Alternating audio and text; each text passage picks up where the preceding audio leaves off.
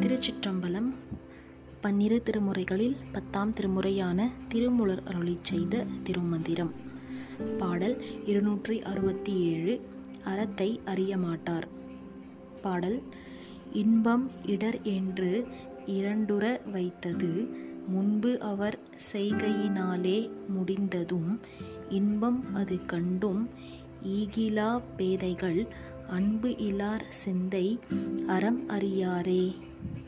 பொருள் இந்த உலகத்தில் இன்பமும் துன்பமும் ஆகிய இரண்டையும் பொருந்தியிருப்பது முன்பிறவியில் அவரவர் செய்த அறச்செயலுக்கும் மரச்செயலுக்கும் ஏற்றபடி அமைந்ததாகும்.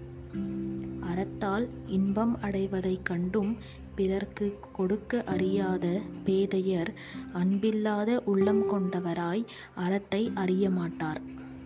திருச்சிற்றம்பலம்